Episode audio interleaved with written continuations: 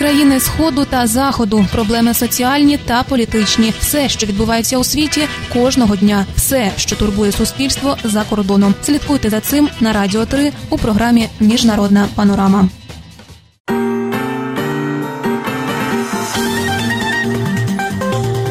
Новини Радіо Свобода.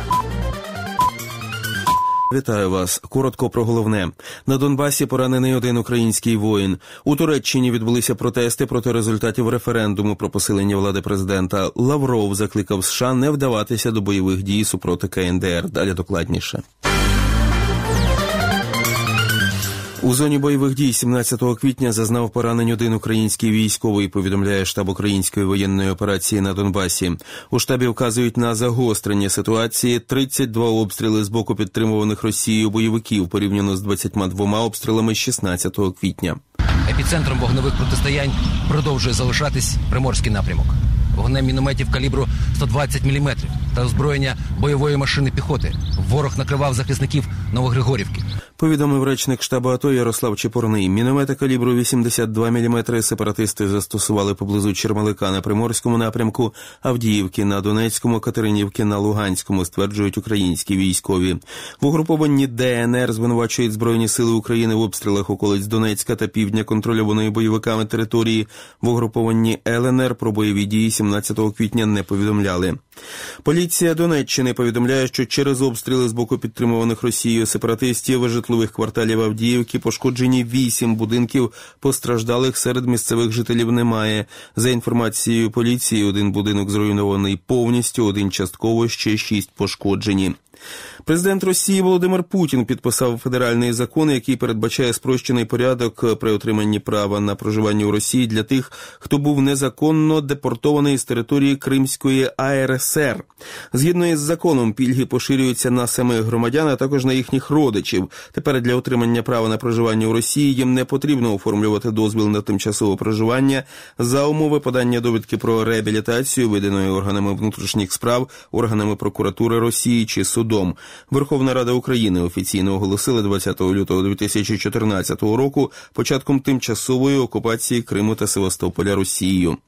Відстороненого від посади голови Державної фіскальної служби Романа Насірова обрали президентом Федерації дзюдо України. Про це йдеться у повідомленні спортивної федерації у мережі Фейсбук. Нагадаю, що в ніч на 3 березня в лікарні Феофанія детективи антикорупційного бюро вручили голові фіскальної служби Роману Насірову повідомлення про підозру за статтею про зловживання службовим становищем, що спричинило тяжкі наслідки. Радіо Свобода про події у світі. Тисячі людей вийшли на вулиці Стамбула та інших турецьких міст 17 квітня, щоб висловити протест проти результатів референдуму, який санкціонував надання президентові Туреччини Реджепу Ердогану додаткових повноважень. Щонайменше тисяча демонстрантів зібралися в районі Бешекташу, європейській частині Стамбула. Згодом на азійській стороні зібралися близько двох тисяч протестувальників. Протести з меншою кількістю учасників пройшли в Анкарі, Ізмірі та інших містах Туреччини. Турецькі засоби інформації повідомили, що 13 людей були затримані під час акції протесту у середземноморському місті Анталія.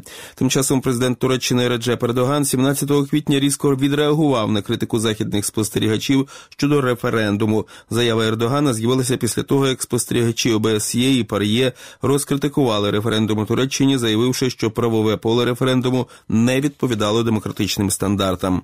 Міністр закордонних справ Росії Сергій Лавров висловив сподівання, що Сполучені Штати не вдаватимуться до, як він висловився, дуже ризикованих односторонніх бойових дій супроти Північної Кореї, як це було нещодавно в Сирії. Лавров таким чином відповів на поширену раніше, 17 квітня, заявою віцепрезидента США Майка Пенса, що завершилася цитата епоха стратегічного терпіння щодо зусиль Північної Кореї зі створення ядерної зброї. Лавров засудив, як він висловився, безрозсудні ядерні дії Північної Кореї, але сказав, що якщо слова віцепрезидента США можна зрозуміти як загрозу спричинити односторонні дії щодо КНДР, то цитата це дуже ризикований шлях. Речник Кремля дистанціює позицію Москви від заяви, яка пролунала на російському державному телебаченні, що президент США Дональд Трамп є небезпечнішим і непередбачуванішим ніж лідер Північної Кореї Кім Чен Ін. 17 квітня Дмитро Пісков заявив журналістам, що коментарі ведучого телеканалу Росія 1 Дмитра Кисельова часто, але не завжди відображають позицію Кремля. Е, від е, тоді, коли 7 квітня військові США е, здійснили пуски по території Сирії, російські телеканали почали критикувати Трампа. Країни сходу та заходу, проблеми соціальні та політичні, все, що відбувається у світі, кожного дня, все, що турбує суспільство за кордоном. Слідкуйте за цим на радіо 3 у програмі Міжнародна панорама.